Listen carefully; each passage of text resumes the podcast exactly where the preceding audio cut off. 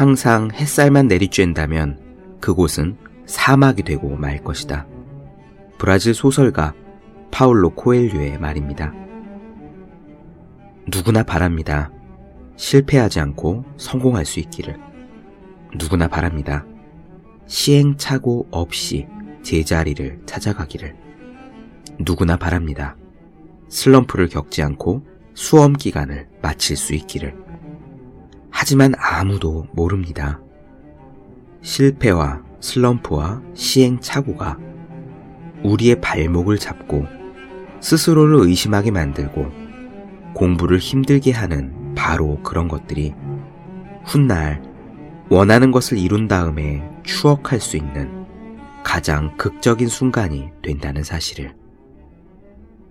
수험 생활이 초라할수록 그 승리는 화려합니다. 그러므로 비가 내리면 웃으면서 맞아 봅시다. 애써 비를 초대하지는 않더라도 적어도 찾아온 비를 괴로워하지는 맙시다. 세상 만물이 비를 머금고 자라나듯이 그 비는 우리의 삶을 풍요롭게 만들 것입니다. 365 공비타민, 우리의 머리 위에 비가 내리면의 한 대목으로 시작합니다.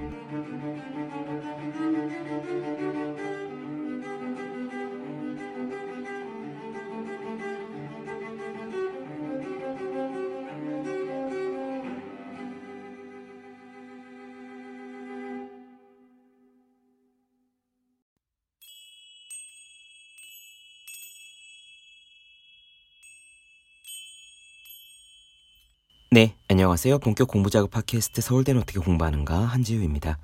우린 지금 데이지 크리스토둘루의 아무도 의심하지 않는 7가지 교육 미신 살펴보고 있습니다. 오늘은 그 마지막 시간이에요.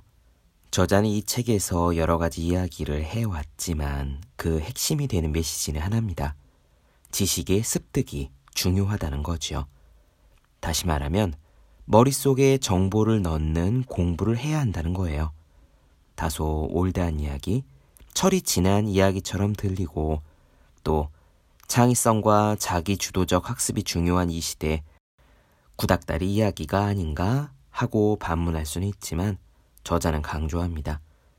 창의성, 자기주도성 혹은 문제 해결력과 역량이 교육을 통해서 학생들에게 전수해주고 싶은 교육의 최종 목표임은 분명하지만 우리 인간의 뇌가요, 그런 창의성, 자기주도적 학습 능력, 문제 해결력과 역량을 가지려면 우선 지식 자체를 단순히 습득하는 시기가 선행되어야 한다는 거예요. 저는 이 저자의 주장에 동의하는 측면이 있기 때문에 이 책을 소개해드렸습니다. 제가 지식이 중요하다 생각하는 거는요, 꼭 옛날에 중고등학교 시절에 제가 공부를 제법 잘하는 편에 속했다던가 대학교 때 학점이 괜찮았다거나 해서가 아닙니다.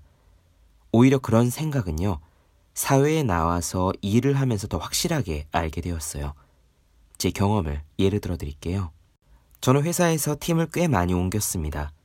기획 일도 했고, 초등학교 교재 개발, 중등 교재 개발, 그리고 신사업팀, 교육 운영팀 일까지 했죠. 그런데 이 회사 일이라는 것이 다들 아시겠지만 각각의 팀마다 확립된 프로세스가 있고요. 습득해야 될 지식들이 있습니다. 그래서 팀을 옮기면 OJT를 통해서 배우기도 하고요. 아니면 매뉴얼을 열심히 읽거나 선임으로부터 눈치껏 배우기도 하잖아요. 물론 그 모든 기존의 정보와 프로세스에는 여기저기에 개선될 여지가 많이 있을 겁니다. 더 잘할 수 있는 부분이 반드시 있지요. 문제는 그러면 그 잘못된 부분, 고치면 좋을 부분이 그 팀에 갓 들어간 신입 팀원의 눈에 확확 뜨이느냐? 절대로 그렇지 않습니다. 저는 적어도 그랬습니다. 제게는 다른 팀에서 일하면서 쌓인 다른 관점들과 또 제가 혼자 공부해온 여러 가지 지식들이 있지만요. 또 그래서 제 나름의 창의성이랄까 역량 같은 게 분명히 있겠지만 새로 들어간 팀에서 역량을 발휘하기 위해서 제일 먼저 해야 하는 거는 그 팀의 프로세스를 익히는 것, 즉 지식의 습득이었습니다. 지식을 습득해서 익숙해져야 그 다음에 뭘 좀 고치고 어떻게 다루고 하는 역량이, 그런 창의성이, 문제 해결력이 발휘되었던 거예요. 지식의 습득은 정말이지 대단히 중요합니다. 다만 우리네 그간의 교육이 지식의 습득에서 그쳐왔기 때문에 문제였을 뿐이죠. 시험을 봐서 머릿속에 암기를 많이 하고 있으면 그걸로 끝이었기 때문에 우리가 공부를 많이 해도 소용없어, 지식만 많아도 아무 쓸모없어 라고 편견을 갖고 있을 뿐, 실제로는 지식 자체가 무의미한 것은 절대로 아닙니다. 아는 것이 힘이라고 하죠. 오늘 마지막 시간에는 더 나은 세상을 만들려면 더 평등하고 빈부격차가 적고 노력하면 누구나 성공할 수 있는 그런 더 좋은 사회를 만들기 위해서 왜 지식이 중요한지에 대한 이야기를 말씀드릴 겁니다. 요지는 간단해요. 세상에 대한 지식이 있어야 세상을 비판하고 개선할 수 있다. 만약 학교에서 지식을 머릿속에 넣어주지 않으면 학생들은 세상을 분석하거나 비판할 수 없을 것이다. 그러면 자연스럽게 나쁜 의도를 가진 힘 있는 사람들이 퍼뜨린 잘못된 정보에 휘둘리기가 훨씬 쉽고 결국 세상을 바꿀 수가 없다는 겁니다. 저는 이 부분을 읽으면서요, 마치 우리 사회에서도 지금 큰 문제인 가짜 뉴스에 대한 이야기를 하는 것과 같아서 조금 소름까지 돋았습니다. 세상을 바꾸려면 공부를 해야 한다는 오늘의 이야기, 딱딱할 수는 있지만 오늘 마지막 시간까지 잘 들어주셨으면 합니다. 그럼 시작할게요.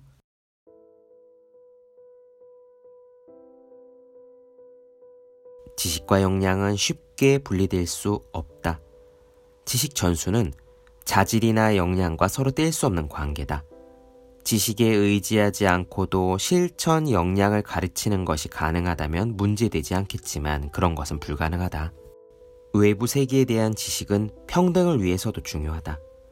만약 교사로서 학생들이 수업 이전에 알고 있는 지식을 활용하고 경험을 통해 얻을 수 있는 지식만을 가르친다면 그는 교육 불평등을 재생산하는 교사다.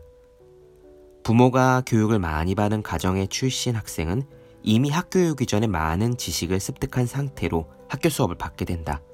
반면 부모가 교육을 받지 못했다면 그 자녀는 훨씬 부족한 지식을 갖고 수업에 참여한다. 런던대 경제학 교수였던 윌리엄 베버리지는 민주주의 발전에 지식이 매우 중요하다고 주장했다. 그는 무지는 궁핍, 질병, 불결, 나태와 더불어서 5대 사회악의 하나라고 말했다.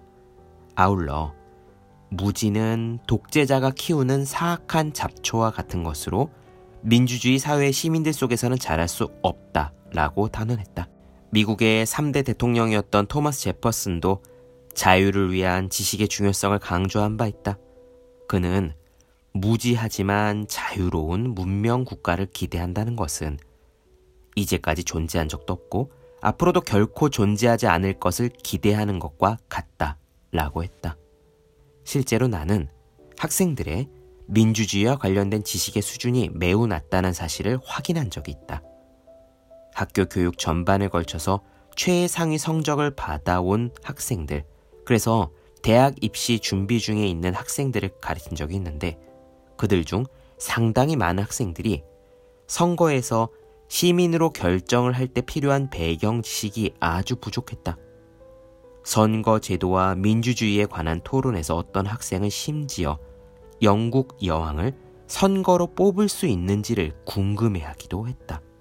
이런 것은 지식이 고차원적인 사고의 기본 바탕이라는 것을 알려준다. 영국의 상원의원 제도에 대해서 잘 알지 못하는 사람들이 상원의원 제도 개혁에 대해서 토론을 하거나 그 토론에서 나온 의견들을 분석할 수 없는 것은 너무나 확실하다. 만약 사람들이 민주주의 제도에 대해서 확실하게 이해하지 못하고 있다면 다른 사람들이 쉽게 잘못된 정보로 현혹시키거나 오도할 수 있다. 윌리엄 베버리지가 말했듯이 편견은 지식이 아니라 무지에서 나온다. 편견을 없애기 위한 가장 좋은 방법은 지식을 가르쳐주는 거다. 사실적 지식을 알고 있지 못하면 질문을 아무리 한다고 해도 그것을 제대로 파악할 수 없다. 이렇듯 우리는 수업을 통해서 학생들이 필요한 일반 지식을 배우는 것이 중요하다는 것을 확인했다. 그러나 어떤 지식이 문제고 누구의 지식이 오류인가에 대한 의문은 여전히 남아있다. 인지과학자인 데니얼 윌링햄은 이와 관련하여 하나의 방법을 제시했다. 어떤 지식이 인지에 가장 도움이 되는가 하고 질문해보는 방법이다. 예를 들어 독서와 관련해서 인지에 가장 도움이 되는 지식이란 작가가 당연히 누구나 알고 있으리라고 판단해서 생략한 정보와 같은 것들이다. 만약 학생들에게 종합일간신문이나 책을 읽도록 지도하려면 작가가 자신의 글을 읽을 독자들이 당연히 알고 있을 것으로 가정한 수준의 지식을 미리 가르쳐 주어야 한다. 이에 대해서 윌링햄은 다음과 같이 말한 적도 있다. 실망스럽겠지만 작가들이 독자의 기본적인 이해 수준으로 가정하는 대부분의 지식은 과거에 백인 남성들이 이뤄놓은 문화의 기준을 두고 있다. 그 점은 사실 그렇다. 윌링햄이 말했듯이 과거 백인 남성들의 문화를 중시하는 것에 대해서 불만을 제기할 수도 있겠다. 하지만 그 이유를 깊이 생각해 볼 필요도 있다. 예컨대 셰익스피어의 연극 등장인물 언어는 아주 오랫동안 유지되고 있으며 영어를 배우는 세계의 모든 국가에서 셰익스피어 작품에 대한 지식이 인지적인 측면에서 아주 유용한 것으로 인정되고 있다. 우리가 서구의 백인 중심 문화에 거부감을 느끼면서 그들이 세계 중심이 된 원인이 단순히 경제력이나 군사력 때문이다 라고 생각하더라도 백인 중심에 쌓아올린 문화들을 우리는 학생들에게 지금 가르칠 수밖에 없다. 왜냐하면 우리가 학생들에게 사회적으로 공인된 지식을 가르치지 않으면 우리에게 배운 학생들은 그 사회의 문화를 알 수 없게 된다. 결과적으로 학생들은 그 문화에 관련된 토론에 참여할 수 없게 되고 나아가 다른 중요한 토론에서도 제외될 수밖에 없을 것이다. 윌링햄이 말한 바와 같이 그러한 지식을 배우지 못하면 자기보다 아는 것이 많은 친구들이 쉽게 읽는 글을 아예 읽지 못하거나 그 내용을 깊이 이해하지 못하게 되는 것은 분명한 사실이다. 19세기 후반이나 20세기 초를 돌이켜보면 대중교육을 제한하려고 했던 극단적인 보수주의자들은 대중들에게 지식을 가르치면 그들이 사회 불평등에 도전하게 될 것이라고 우려했다. 보수주의자나 진보주의자나 똑같이 모두들 지식이 힘을 부여해 준다는 것에 동의했다. 교육은 사회를 변화시키는 하나의 수단이다. 그래서 진보주의자들은 일반 대중들에게 지식을 확대시키려고 했고 반대로 보수주의자들은 지식의 확대를 반대했다. 초기 노동운동의 주요 목표 중에 하나가 무상교육이었던 것도 바로 이 때문이다. 지식을 가르치는 것에 대해 진보주의적 관점은 강력한 지지를 보내고 있으며 과거는 물론 현재의 진보주의자들도 이를 인정하고 있다. 지식은 결코 강요하지 않는다.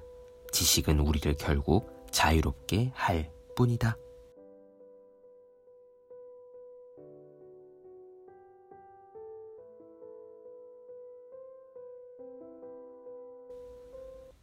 네, 본격 공부작 팟캐스트 서울대는 어떻게 공부하는가?